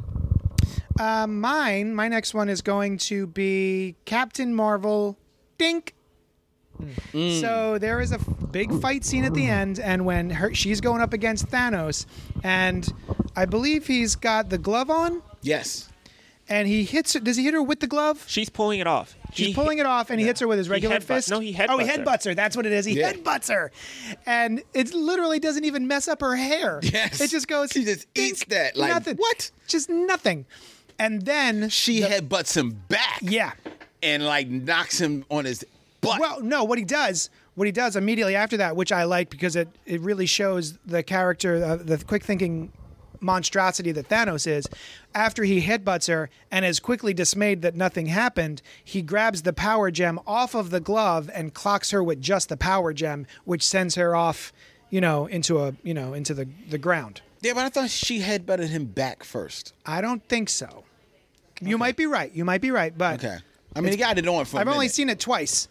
so uh, I haven't got everything yet. It's only six hours of one movie. no i feel you i feel So you yeah, that I love that. But I I got chills when she just kind of looks at him like, yeah, yeah Yeah. i like that too because that was just another little bit of reinforcement about how powerful she was and she was the one that could at least get in a couple of licks actually Mm-hmm. Yeah. in on this ball you know what i mean what's your uh, number three brandon Phew. I guess we're coming down to like the top ones. I guess I'll say I am Iron Man. that was real Ah, Oh great. yeah, cool scene. Which I can't believe that that was actually improvised. yeah. It wasn't improvised. It was Apparently, a late edition. Yeah, they it, originally it was going to be he just snaps and there was nothing. Right. And then someone in the like- crew in the edit bay deci- um, suggested that he say I am Iron Man. And apparently, they, Robert Downey Jr. was like kind of hesitant because he had already started moving on to doing other roles and stuff, and they had to like get him back in the studio and everything to do it. But of course, he knew that it was right for the character, so he came back. I just can't believe that wasn't in the script. Yeah, it's such it's so perfect. Right. Yeah, it's hard to believe. Um, I my only little and it's not really a problem, but I will say that my comment about that scene is the very first time I watched it, there's such a pause that I was like, "What's happening?" Because he Mm. goes, "I am," and it's a really long pause before Yeah, he it's, a little, says, it's pretty "Iron Man." pregnant. Yeah. So I was like, "Uh, wh- what? What?" Like, and then he dude. says it, and I'm like, "Oh, okay, yeah," because it almost looks like he's I was like, is he fumbling with something to say? Like, what's Mm-hmm. he doing? But anyway, yeah, the the line itself is It's- so it's perfect. spot on. I am inevitable. I am Iron Man. really brings everything full circle. Did you want to bring up the thing from the comics? Inevitable. Oh, yeah, I was looking on Reddit. Yes, I'm a newcomer to Reddit because of Brandon. Um, and uh, apparently, it, there's a line in Infinity Gauntlet. I think it's a. Was it Ron Lim?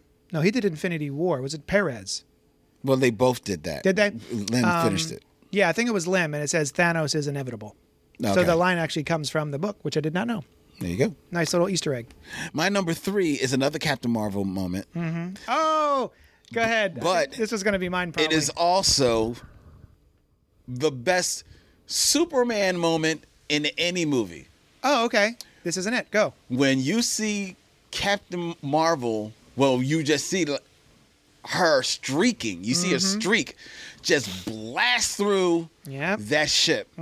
I'm like, she's here. Now, was that a surprise to you when when all of the guns? Remember, he's like rain fire, um, and the guns all tilt up, and they're shooting at something we can't see through the clouds. Mm-hmm. Did you know it was going to be Cap? yes. Ah. Yeah. When they when they started shooting towards space, I was like, oh, it's Captain. I still didn't know. I was like, oh, is it like it's maybe it's Like like, the the Nova- Nova Corps or something. I know And it. then when it was her, I was like, oh yes. Yeah. Yeah. Because I liked it because it was like all of their guns Uh-huh. were shooting at one thing and they were like and I loved that they were shooting for a while. So it meant like they were like probably hitting what they were shooting Uh-huh. Yeah, at. yeah. And, it was just eating that stuff. Yep, I was yep. like, Nom, nom, nom, nom. Beast!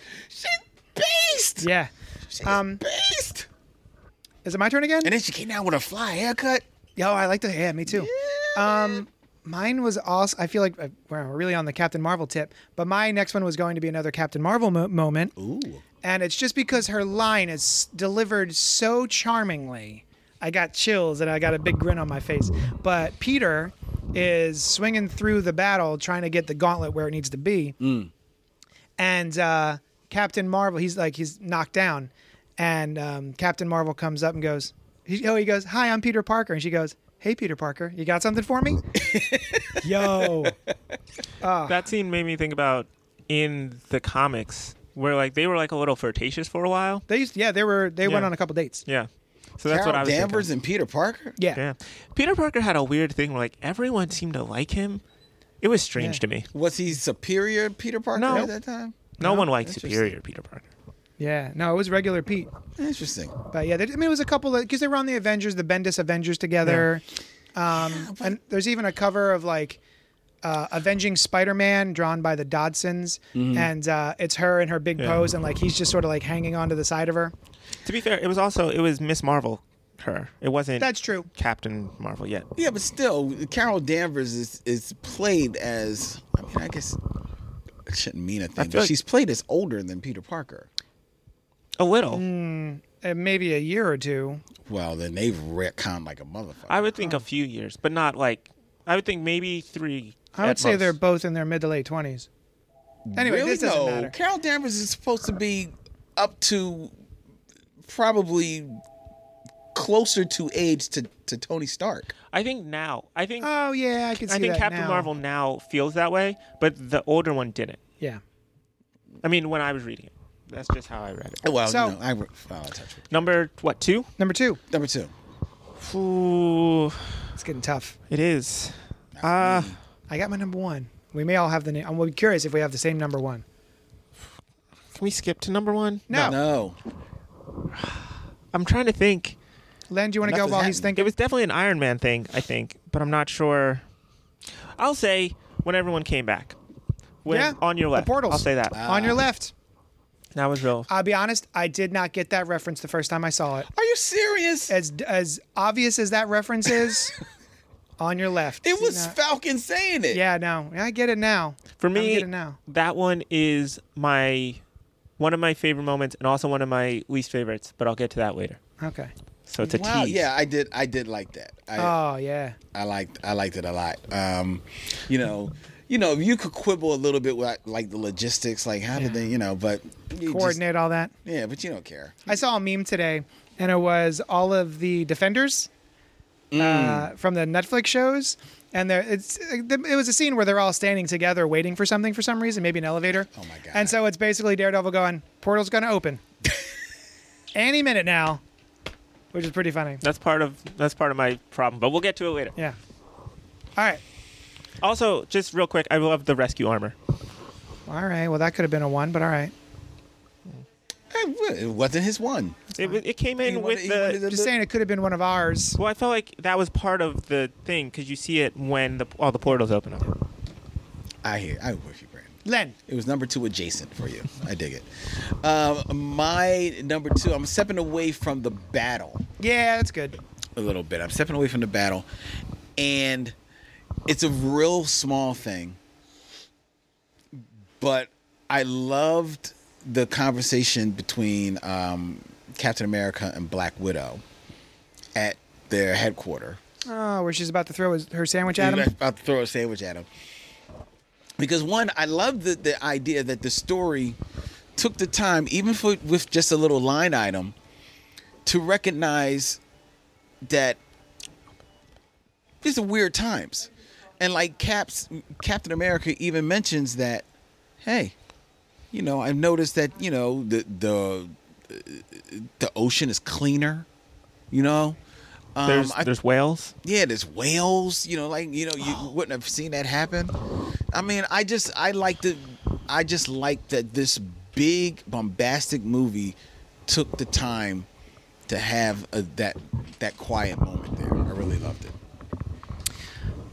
I think the only problem is is that it takes a little too long for that quiet time. Like the first quarter of the movie is like sadness and stuff, but it's impressive that they stuck with it for so long. I felt the movie had some pacing issues overall. Yeah. honestly. Yeah. Um but all right. So let's see. My number we're number 2 still. Number Yep. two. Foul cap. Oh, okay. So it's actually a little bittersweet. So my overall feeling on that is it's wonderful. I love that they did it. What a great scene. And um, my negative with that that comes along with it is the actor Anthony Mackie.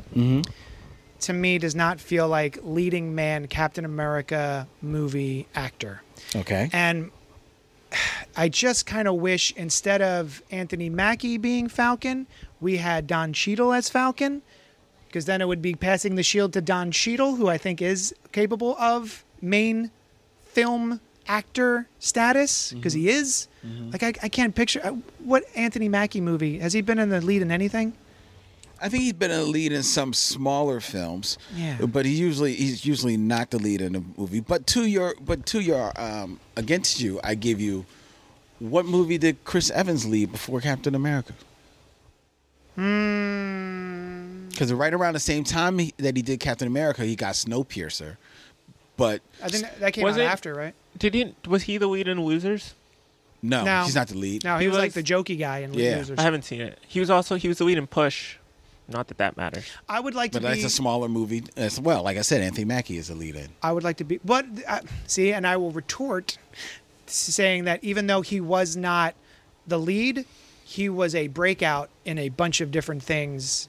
Like he was the guy you paid the most attention to in a bunch of different movies, right? I don't know Or at about- least me. I don't know about that. I mean, he may be the. There's one thing that's there. To me, there's a difference between being the best thing in a movie and breaking out of a movie. Okay. Like he's the best thing in Fantastic Four. Yeah. But there's nobody doing great work in Fantastic Right. Four. He's just the best one there. Yeah. And the losers, you've never seen it, but everybody's fun. it's fun. It's a fun movie. So so he's probably on the same level as everybody else. Yeah. And as much as people everybody heralds Snowpiercer, you're not heralding it because of him. Nah. You're heralding it because of the story and the whole spectacle of it all. You know what I'm saying? I will concede that I hope I'm wrong. But the other thing, and but to your point, as far as whether or not even Marvel or Disney sees Anthony Mackie as leading man material, he's probably going to be, you know, Falcon Cap Mm-hmm. in the Bucky Falcon series. Mm-hmm. Yeah. So it'll be more TV centric anyway. Yeah. You know, uh, probably. You know, so so to this point, you know, you know, I'll be curious to see if we will get foul cap movies. The way we had Captain America movies, Mm-hmm. if we'll have more Captain America movies. I would be fine if we didn't. Yeah. I'd be fine. I mean, I'm this whole idea of Fal- Falcon and Bucky series doesn't really thrill me, but I'm gonna watch it, and I'm down with it. But um, I'd be I'd be surprised. Like, I don't need to see Anthony Mackie as Captain America. Okay. Um, should I do number one or should I do Yeah. honorable mention? Okay. Number one is Honorable mention. You had trouble coming up with a number two. Now you got an honorable mention. well, I have the movie up and uh, the hammer for me. is All right. Definitely number one. Yep, of course. You like Mjolnir? Mew Mew. Meow, yep. meow. Mew Mew? What Yeah. about Mjolnir? I liked when Cap got it because. There you go. Oh, okay. I needed. Like I he had to didn't say- know what you were talking about, right, Brandon? Sorry, I liked the part where Thor stood there for five seconds and waited for it to come to him, and Rocket was like, "What's going on?" That was my. That thing. was pretty cute. But yeah, I liked when Cap got it because Still worthy. I've always um I've always liked I've never read a comic where that well actually I did read a comic where that happened. But for the most part, I haven't I never read the main one. Mm-hmm. So for me seeing that was real cool and I expected it. I've expected it since Age of Ultron. So soon as it fell, I was expecting to see it, but it was still real cool when it happened. And like all the stuff he did with it was just real great to me. So yeah. Well, if you wanted to see it happen in a comic book, you could read JLA Avengers by Kurt Busiek and George Perez. I thought Superman got it in that. Oh shit, you might. Yeah, Yeah, it is Superman. ah, fuck me. I thought you were just giving it back to me. But Oh no, I still haven't read it. That's why I got it wrong. Ah, he lent me the big omnibus, and I still have. For those who can't see what I'm holding in my hand, um, the JLA Avengers omnibus. Shit, you're right. It was Superman. Yeah, 'cause Yeah. someone just posted that on in a Reddit great yesterday. scene because he has the Superman has, uh, He has the Mjolnir shield, and yeah. the shield. So it's a great scene. Yeah. The only thing my nitpick about that scene is that Captain America calls down the lightning. Nope. No. No. No. No. And I'll tell you why. Tell me. Whosoever holds this hammer, if he be worthy, shall possess the power of Thor. Yes, I understand that. That's what calls is down the imprinted on the lightning. that's what's imprinted on the on the hammer. However, I believe that it was either in uh, Thor: The Dark World Ugh. uh, because I don't think it was in Rag- Ragnarok. So I think it was Thor: The Dark World where no, it was in Now it's Ragnarok. Ragnarok. It was You're not the Ragnarok. god of hammers. Right. It's the power is in you. Yeah, it's Thor. also But that's in not you. what he said. I mean, that is. But the hammer says you get the powers of Thor. So if the powers are in Thor, then whatever's in Thor you should get. be transferred. Yes. No, I don't. I don't. I don't It's buy not it. it's not whoever holds this hammer gets the same powers that the hammer gives Thor. It gets you get the power of Thor. So the po- powers are within him the whole time. But you have access to those powers because you're worthy and you're holding the hammer. Bam. I don't like it. Nope, you're wrong. I don't like it. Brandon, high five. He's wrong. We're great. Good high five.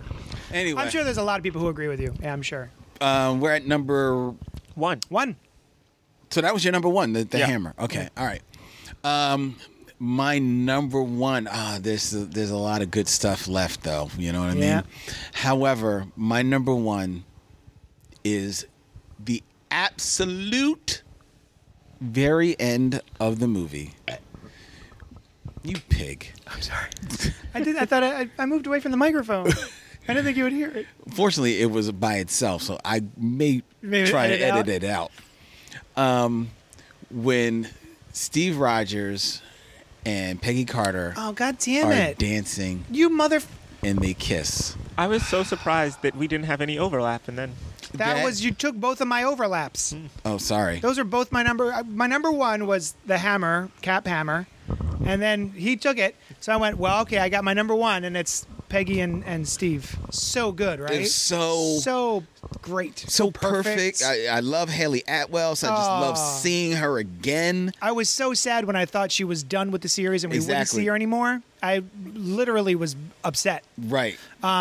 And I love that she had her television show. I was sad that it was canceled. Mm-hmm. Um, I was sad to see that actress go off and do some. And Stupid show. thank you. I didn't want to Yes. like poo poo her work, but like that's a no name, nothing show. Right, Uh, may- right. maybe amazing. But when I saw the trailer for it, I was like, oh no. no, it was not good. It was Okay. not worthy of her. No. yeah, of her abilities and her charm. And, I love, th- but I love that scene. I love that it is a callback to the end of the Ultimates comic book that um, Millar and Hitch did. Uh, I totally forgot that until you just said it. yep, it's that. la- It's the it's the exact last page. It's them them kissing, and No it's their kidding. kiss. Wow. It's re- it's fantastic. I loved it. It's my favorite part. Yeah, those were my two number ones. Was Mjolnir? I, that is the part that I my preamble from earlier when I was talking about being so overwhelmed and excited by a thing that I was had, my body had no no reaction other than tears. Was Mjolnir? was, was Really? Mjolnir when Cap picked it up. I'm call me stupid. I didn't know it was going to happen. A lot of people were like, "Oh, of course he was going to pick up the hammer. We saw that coming a mile away." Well, I, well, I know I didn't see it coming. and you know Th- Thor is getting thrashed, and it starts to move, and it goes off a screen to somebody. Uh, and the way Thor goes, I knew it. Yeah. I knew it. Like he's so happy that Cap is worthy of his hammer, whereas back in Age of Ultron, he was a little jealous and a little nervous. right. Oh my God! What a great, what a great emotional scene. Um, and then the yeah, the thing with um, Peggy and Steve, I was just so happy that that's how they chose to end everything. Yeah. was to to zoom in on their kiss and finally getting together, have their dance, Mm-hmm. the dance that they missed. Yep. I need a number one. No, you're gonna share my number one. Can I share the number You can ones? share number one with me. Oh, thanks, baby. Man, yeah. All right, I'm just gonna share those number ones because I, I- anything I say after this would be a, a number Very you know, a number anticlimactic. two or not, number three. Now, I will want to. I do want to say though, and I love the whole cat picking up Mjolnir. Loved it. I was with everybody else in the theater, like, oh yeah, fucking yeah. I haven't seen a collective applause in a movie so loud Mm-hmm. since Shazam.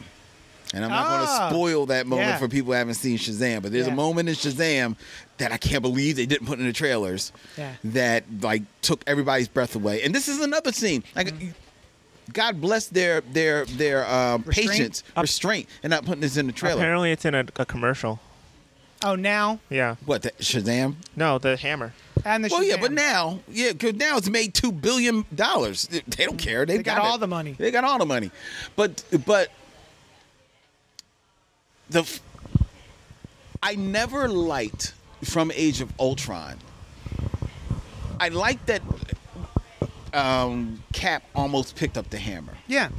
but I never liked that Vision picked it up. Oh, I I, hated that. loved it. I hated that. Why is Vision worthy to just scoop it up like 'Cause it's he's an a baby. ashtray?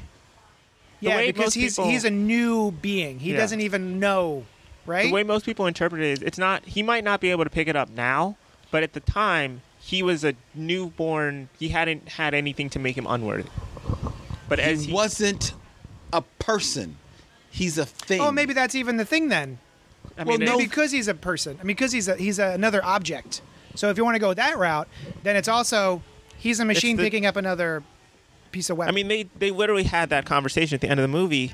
They were like, "Vision doesn't count because, like, what if an elevator goes up with the hammer in it? Does that mean the elevator's worthy?"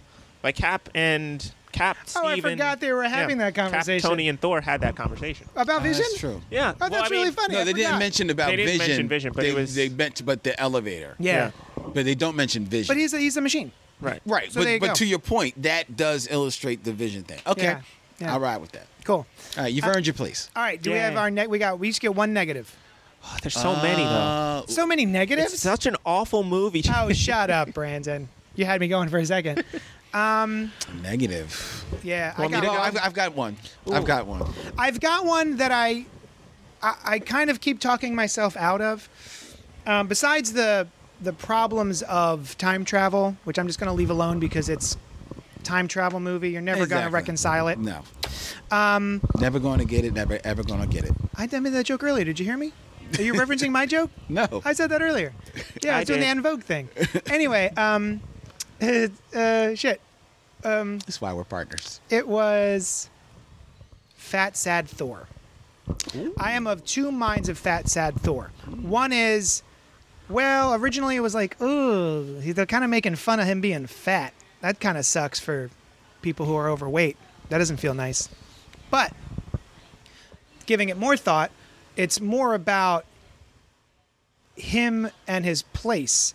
I think that any laughter comes from. Um,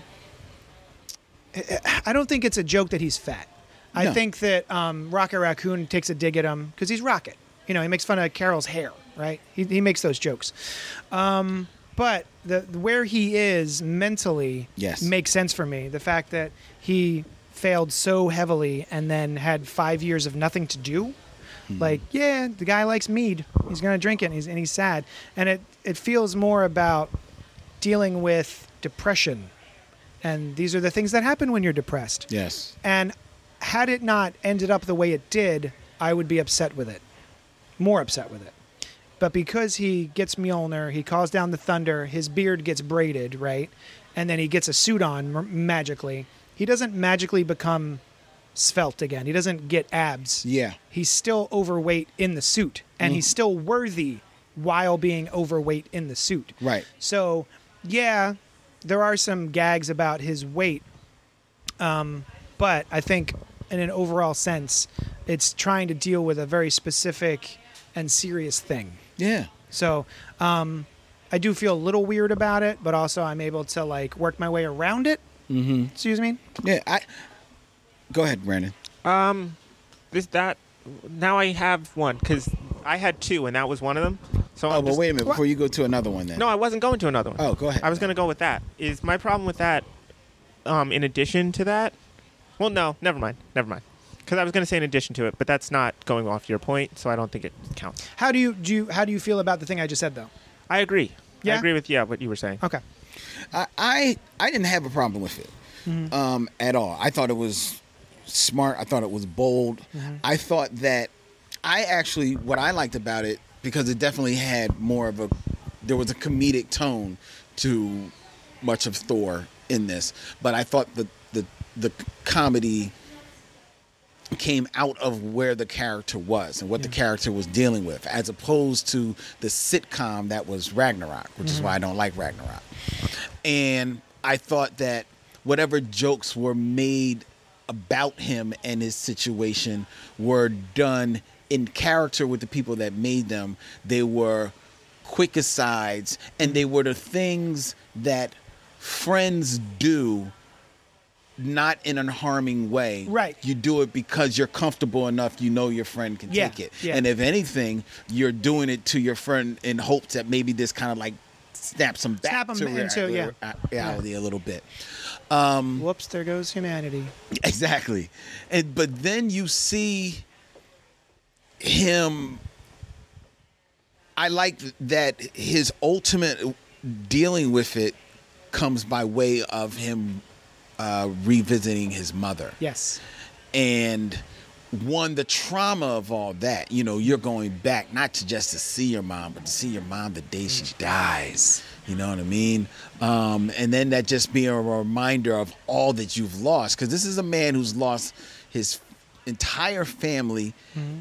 his entire world um, and now is Mm-hmm. Most being of his race. most of his race and is being called on to maybe leads the, the what's left and he's not even of mindset because he's also dealing with his failure uh, you know if only i just taken a headshot and Mm-hmm. Yeah. i've been you know um, and then who at those dark times just doesn't want to talk to their mom Yep.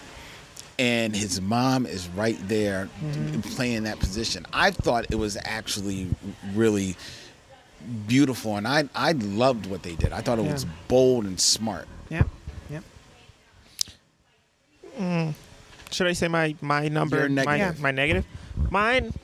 And it- you guys are gonna laugh, but this is a serious thing. I wish there had been something referencing the show Agents of Shield. E Now, I don't disagree with you. here's the thing i don't need to see them because the russo brothers themselves have specifically said like it would be hard to introduce six characters no one knows but my thing is i always think there was a wolverine all new wolverine comic a few years ago and wolverine uh, it's it's um It's Laura. yeah it's x23 at the time she is fighting ping fang foom and she's working with shield E and maria hill just on com says hey tell fitz i need this thing that's all i needed Mm-hmm. Oh, just yeah. like just have just say A their reference. names. I yeah. Acknowledge that They there exist. are are other other actors and whole teams of people working on this universe with you. Right. And just just give them a shout out. just let them Especially- know that they're there. Especially because just last season, the Agents of S.H.I.E.L.D. E did time travel. I feel like you could have said, like, oh, there's a paper on this from XYZ, like when they're doing the time travel, Mm-hmm. Yeah. like working on it. So something, just something like that. Yeah. That's That would have, I would have liked that. Yeah, I would have. I was kind of disappointed that we never saw them in Winter Soldier. There Yeah. was a perfect opportunity to even if you had them on set in the background or bring something into the you know hand something to somebody like they're they're a shield. That would have been tricky because Yeah. Winter Soldier came out during season one, so they might not have even been like That's true, cast or that's true. anything. Um, and to your point, I didn't have any problem with Agent Shield not being there. Not that I haven't become, I can't amaze, imagine this, but I've become a fan of Agents of Shield. But I didn't have a problem with them not being there. Thinking story wise, if I remember the last season, they spent most of that in space, so they actually wouldn't have been around for this. They would have because in the last episode of the last season, they say Thanos is coming. So Ah. by this point, they would have been around. Hmm. You could you could say maybe they were all snapped or something. I just think like If if, if Fury was snapped, I can say they were snapped. yeah, You know, but but I don't know. I, I either way, I didn't have a problem Right. with it. But um, I see your point. You know, it, it's cool. Um, my my negative is that uh, there was no acknowledgement of Black Canary's passing. Black Widow. Black Bli- Black Widows. I always do that.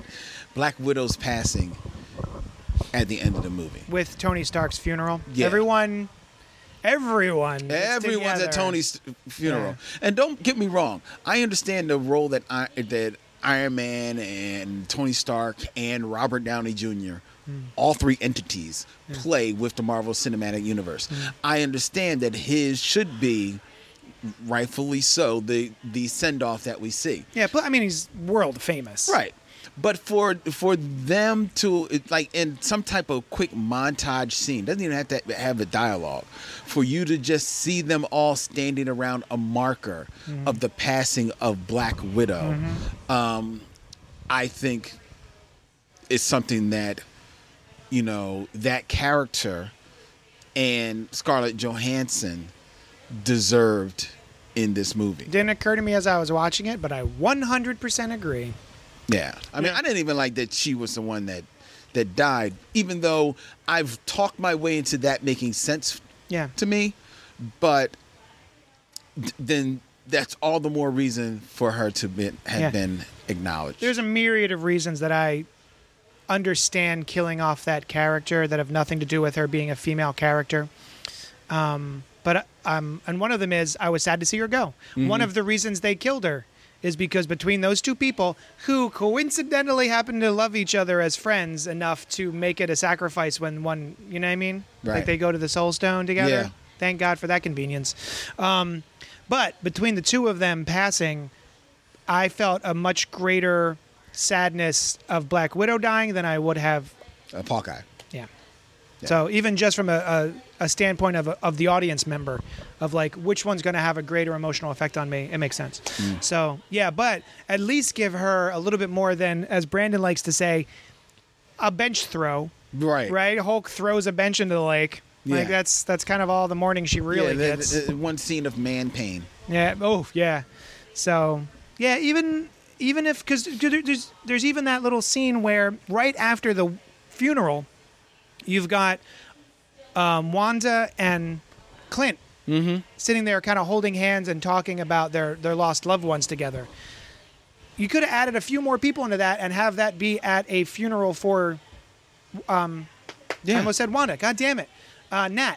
Yeah. Yeah. Th- Like, or they could have been standing at a marker. Yep. And then you could have just surmised that, oh, they did, the Leafs have something for her Yeah, here. yep. You know, but.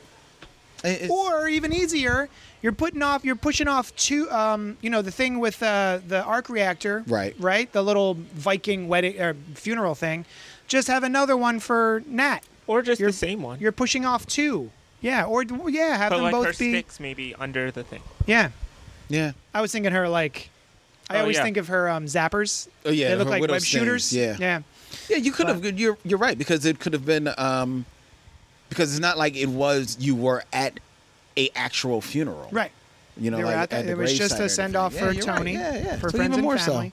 Yeah, so many really easy solutions to that problem. Mm. So yeah. Anyway, um, anything else about Endgame?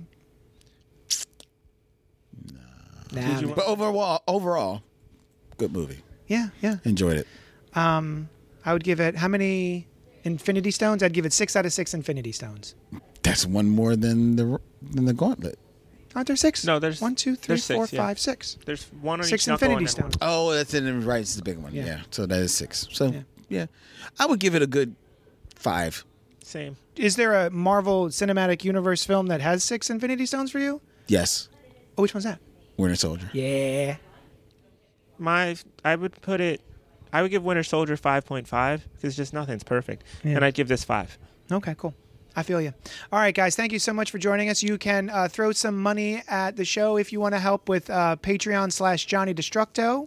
You can reach me on Twitter at JD's Hero Complex.